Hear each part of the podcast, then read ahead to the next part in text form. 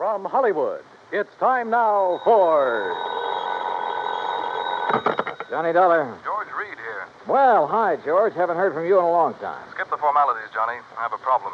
You and everybody else. $25,000 problem, possibly 50000 Double indemnity clause, huh? Right. Who's insured? Name is Mercedes Crabtree. Crabtree. Elderly woman lives out in Montana. Uh huh. And how long has the policy been in effect? Almost 30 years. And you're crying because you have to pay it off? Well, that's it, Johnny. We aren't sure. What? A few days ago, somebody took a shot at her. They missed. But, Yeah? well, last night, she disappeared.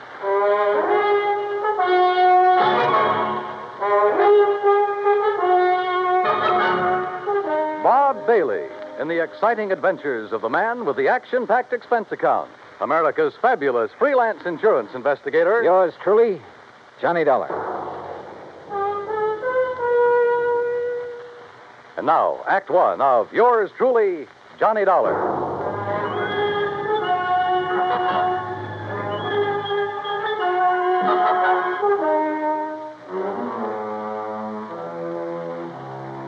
Expense account submitted by Special Investigator Johnny Dollar to Floyd's of England, American Branch Office, Hartford, Connecticut. Following is an account of expenses incurred during my investigation of the Silver Belle matter, spelled B E L L E. Expense account item 185 cents, taxi from my apartment to George Reed's office. He was on his feet waiting for me. His suit looked like he'd slept in it. Close the door, Johnny. Yeah, sure. Johnny, I'm not going to mince words with you. This one's important, not only to me, but to Floyd. Oh, how come? Because Mrs. Crabtree was one of our first American clients, and because Murdoch Morton sold her that policy. Murdoch Morton, who that? My goodness, Johnny. Mr. Morton's the president of our company. You should know that by now. Oh, yeah, I suppose I should. Yes.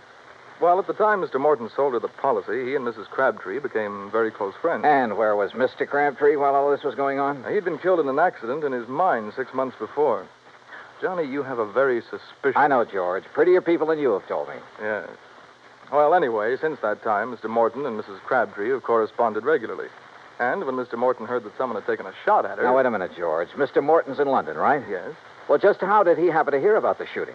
Through Mrs. Crabtree? No, uh, Mrs. Henrietta Scott wrote to him. Oh. And just who is Mrs. Henrietta Scott? According to her letter to Mr. Morton, she claims to be Mrs. Crabtree's only friend in Silver Gulch, Silver Gulch. Montana. It's where Mrs. Crabtree's lived for over half a century, and it's where Mr. Morton wants you to go immediately. Oh. When did Mrs. Crabtree disappear? Well, we received a telegram from Mrs. Scott early this morning. She was supposed to have dinner with Mrs. Crabtree last night and got up to her house, but it was empty. Ah. Well, she waited until midnight, checked again this morning, then wired us. Hmm. Who's the beneficiary on that life policy, George? Doesn't mean a thing. No? Why not? Well, only a couple of people know the policy exists. Also, the beneficiary happens to be Mrs. Crabtree's favorite charity. Good luck, Johnny. Oh, thanks, pal. I'm going to need it. Expense account item two, $178, air transportation to Butte, Montana. Item three, $14.90, bus fare, Butte to Silver Gulch. Like George had said, it wasn't much of a town. I checked into the Silver Queen Hotel, rented a battered Model T, and drove out to the home of Mrs. Henrietta Scott.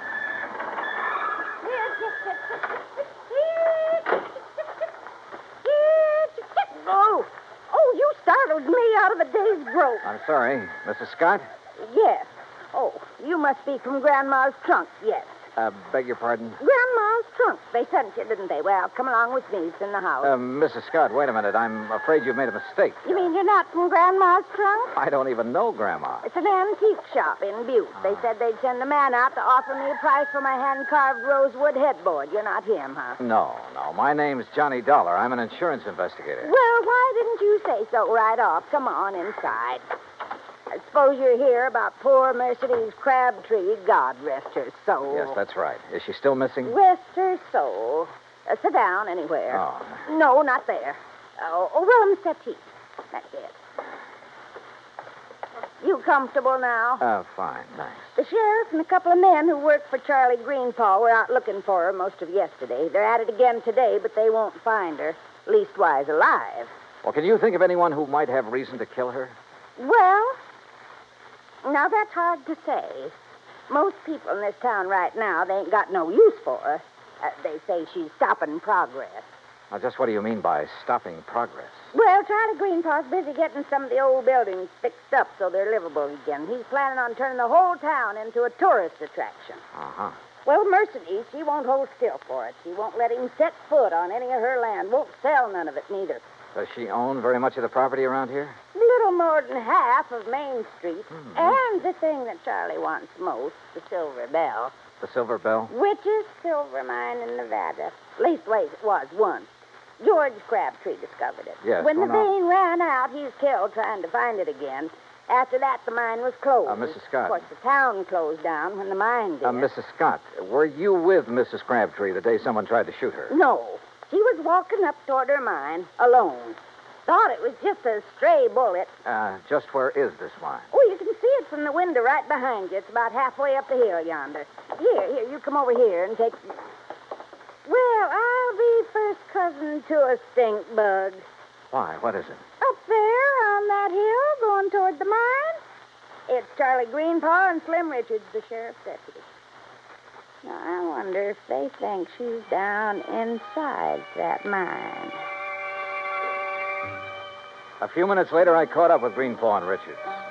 They'd stopped near a large, newly painted no trespassing sign about 20 yards from the mine's entrance. I introduced myself. Mr. Dollar, you see that sign says no trespassing? Yeah? Well, folks around here take the signs Mrs. Crabtree had put up mighty seriously. That right, Slim? Sure is. You mean you're not going in there, Greenpaw? Well, now, we didn't say we weren't going in. We just thought we'd better consider it before we did anything hasty. But she could be dying in there. Providing she's in there. Right, Mr. Greenpaw? Eh, that's right, Slim. Now, Dollar, you want to go on in? Why, there's nothing to stop you. No, sir. Not a thing.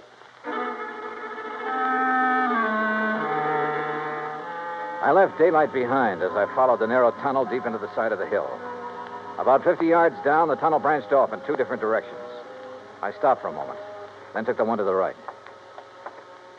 I hadn't gone 10 feet when it happened. Holy jump.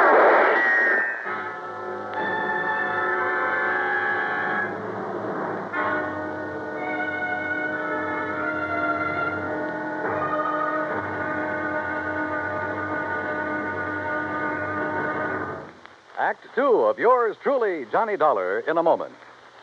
It is a rare event when a young man decides to leave civilization behind and hide himself away in the steaming jungle just so he can help his fellow humans in a remote corner of the world.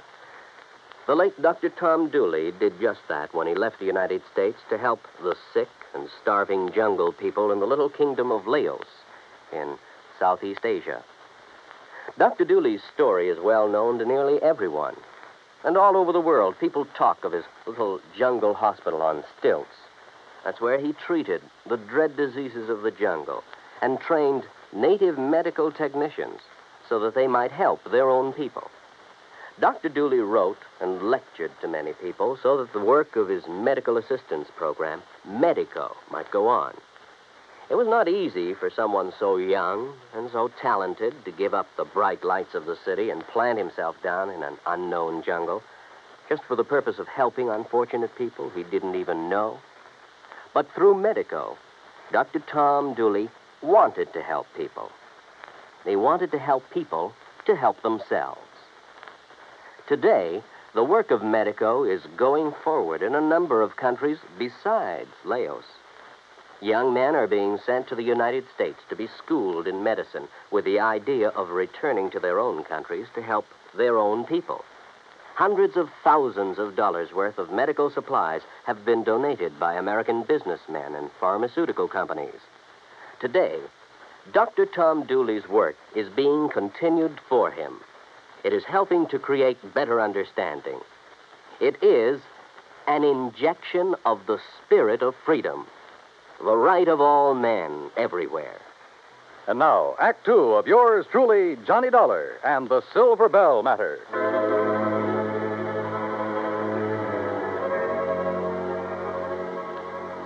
I wasn't alone in the mine, that was for sure. But whoever was in there with me wanted to be alone and resented the intrusion. I wondered if they could hear, so I picked up a rock and tossed it on down the side of the tunnel.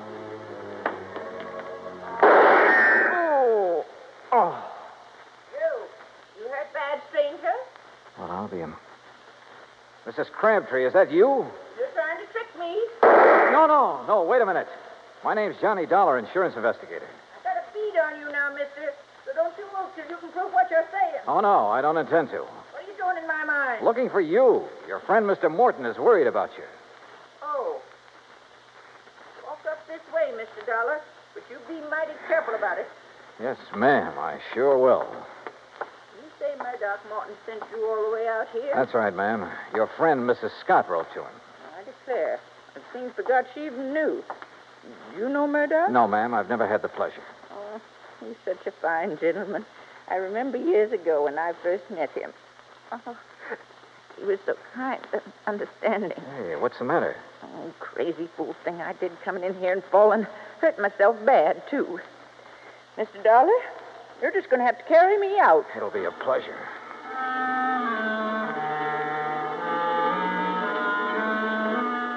She couldn't have weighed more than 80 pounds, six shooter and all. I carried her out of the mine and down the hill to her cabin. I had just finished making her as comfortable as I could when Mrs. Scott arrived. Oh, dear.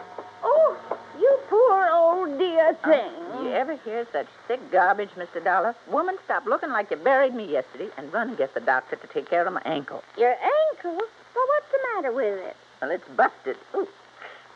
Now, why do you think Mr. Dollar had to carry me? Oh, dear. Is there a doctor in Silver Gulch? Doc Weaver, he's pretty old, Oh, but he he's... doctored me for almost 40 years. Go get him, Henrietta, before I get mad at you for tattling to Miss Morton. Yes, dear, yes. Yes, I'll do it. I'll do it right now. Now then, Mr. Dollar, you come over and sit by me. Keep company till the doc gets here. Yeah, sure. Hey, you know, you really ought to rest.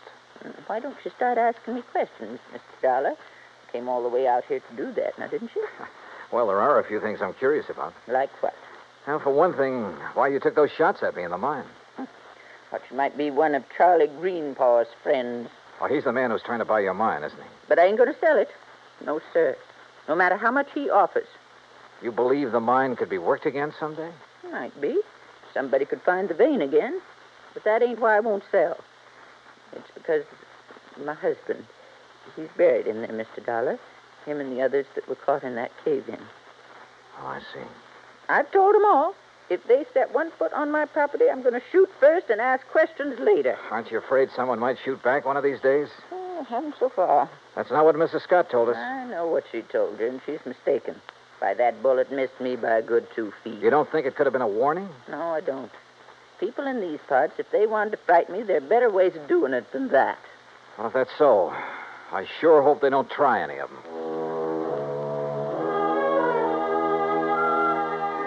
No one, at least so far as she knew, had reason enough to try killing her. Not even Charlie Greenpaw, although she refused to cooperate with the Silver Gulch Improvement Committee. I waited until Mrs. Scott returned with the doctor, then left and drove back to my hotel. I had finished supper and was heading toward my room when someone called me. Oh, Mr. Dollar. Yeah?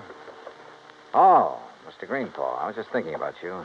That's so? Yeah, yeah. I was wondering why you hadn't thought to take a look in the Silver Belle mine when you first heard that Mrs. Crabtree was missing. Well, to tell the truth, I'd left the search up to the sheriff until today. Then this morning, Isabel, eh, that's my wife, she said if something did happen to Mrs. Crabtree, it sure looked like I did it. Good thing you listened, because she was right. Yes, I know. Say, Dollar, I hear Mrs. Crabtree's taking quite a shine to you. Oh, where'd you hear that? Doc Weaver said that's all she talked about. Hey, look, if you'd like to pick yourself up a few hundred dollars, you sure could do it easy. Oh, how's that? Just get the old lady to sell me her mine and the acreage along next to Mrs. Scott's place. Uh-huh. I'd give her full value for both. And they'd come to enough money for her to live on the rest of her life real comfortable. Now, you do that, Dollar, and I'll give you $1,000 cash. You know something, Greenpaw? What's that? I could have been mistaken about you. You want that mine and the land around it real bad, don't you? Sure. I spent a good deal of money fixing up the old buildings here in town. If I can get the Silver Belle and enough land out there to put a dude ranch on, why, this town will be able to make Virginia City look second rate. Now, uh, what do you say? I don't know. I'll relay your proposition to Mrs. Crabtree. The rest is. What's all the excitement out there? Well, it sounds like. Greenpaw! Miss Greenpaw! What is it, Slim? What's going on? Fire! Miss Crabtree's cabin. It's blazing like fury.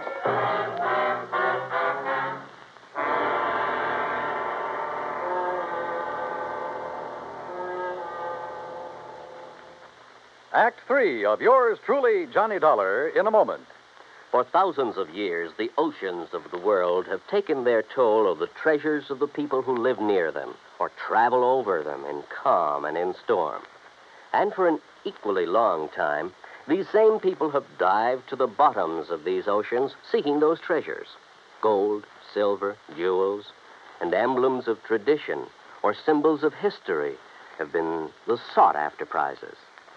Late in 1959, a group of English divers seeking underwater specimens of fish and plant life off the coast of the island of Terceira in the Azores came across a group of some 17 ancient cannons. They'd been swept off the walls of the old fortress by a tidal wave sometime during the middle of the 19th century and sank about a hundred feet to the bottom of frequently storm swept waters. News of the discovery was relayed to the Portuguese government, which gave permission for the raising of the relics. American skin divers stationed at the Air Force Base on Terceira volunteered to do the job on off duty hours. In cooperation with the Portuguese Museum, the men made a few exploratory dives to determine the situation. Then the salvage work began. After cleaning the cannons, some made of brass, others of bronze, it was discovered that they had been forged in England, France, and Portugal more than 110 years before. Now the shiny symbols of history are on view in a Portuguese museum. The Portuguese people are happy because of an unselfish American gesture that brought back to them their symbols of the defense of freedom, the right of all men everywhere. And now, Act Three of yours truly, Johnny Dollar and the Silver Belle Matter.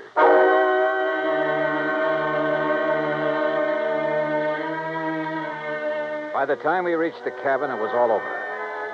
For a moment, I was afraid Mrs. Crabtree hadn't managed to escape. Then I saw her on the ground near the sheriff's car, wrapped in blankets. Hey, you! Get back over there! It's all right, Sheriff. This is Mr. Dollar. Oh, I heard you're in town, Mr. Dollar. This is Sheriff Wilkins, Johnny. Sheriff, do you have any idea how this fire started? Not yet, I don't. I asked her, but. I'd rather not talk about it now, Johnny. Maybe, maybe some other time. Whatever you say. She's pretty done in. Johnny, Yeah? You tell Mr. Greenpaw. Tell him I'll sell. Will you do that for me? Well, I. Well, look, I'll talk to you about it in the morning. No. I want to sell now. Nothing to stay here for. Nothing. We'd better get her down to Mrs. Scott's place. Doc Weaver's given us some morphine. You go ahead, Sheriff. I'm going on back to town. Sure. See you later, Dollar. Oh, Mr. Dollar, is she going to be all right? Yeah, yeah, I think so. Greenpaw, do you have a map of this area, including all the land you're planning on buying? Not on me. It's down at the office. You want to see it tonight? Yeah, I sure do.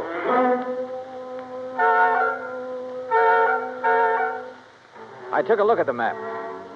Got a little sick at my stomach. Then drove back to Henrietta Scott's. There was a light on in the front room, so I got out of the car and walked up to the door.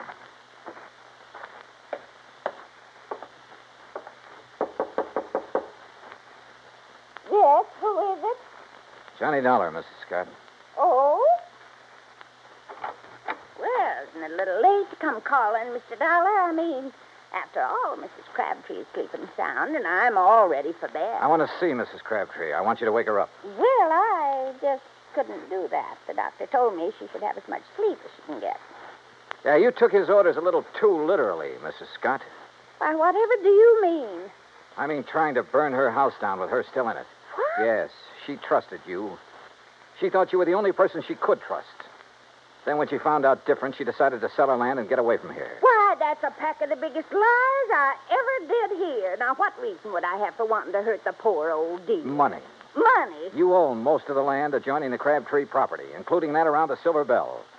Greenpaw wouldn't buy your land unless he could buy Mrs. Crabtree's.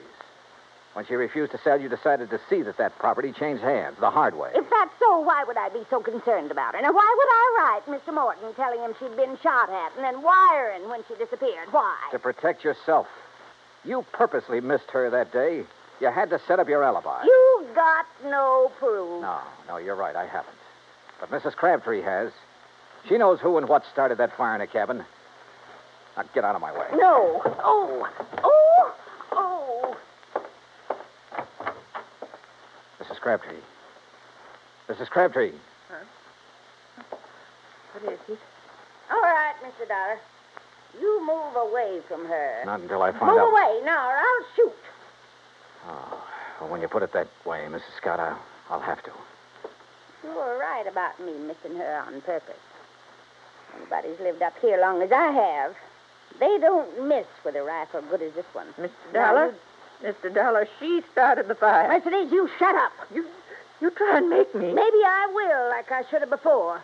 You see that. Oh, no, you don't. No. Don't. Give me that rifle, No. Eddie. No. Why? Why did you have to ruin it? Why? Somebody had to. You okay, Mrs. Crabtree? Yes. Did I, did I do good getting her attention? You, you did just fine.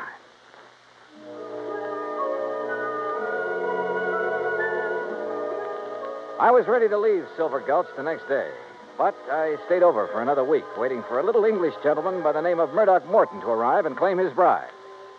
Yeah, just about everybody in Montana came to Mrs. Crabtree, pardon me, Mrs. Morton's wedding. Everybody, that is, but her old friend, Mrs. Henrietta Scott. Expense account total $317.10. Yours truly, Johnny Dollar.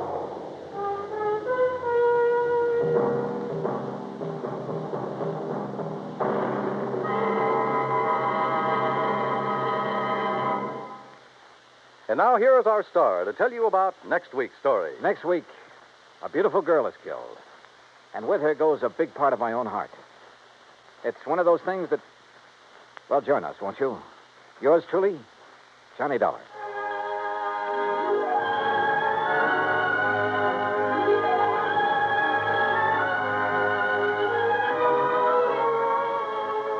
Yours truly, Johnny Dollar, starring Bob Bailey, originates in Hollywood. Written by Charles B. Smith, it is produced and directed by Jack Johnstone. Heard in our cast were Virginia Gregg, D.J. Thompson, G. Stanley Jones, Frank Nelson, Sam Edwards, and Will Wright. Be sure to join us next week, same time and station, for another exciting story of yours truly, Johnny Dollar. This is Dan Cubberly speaking.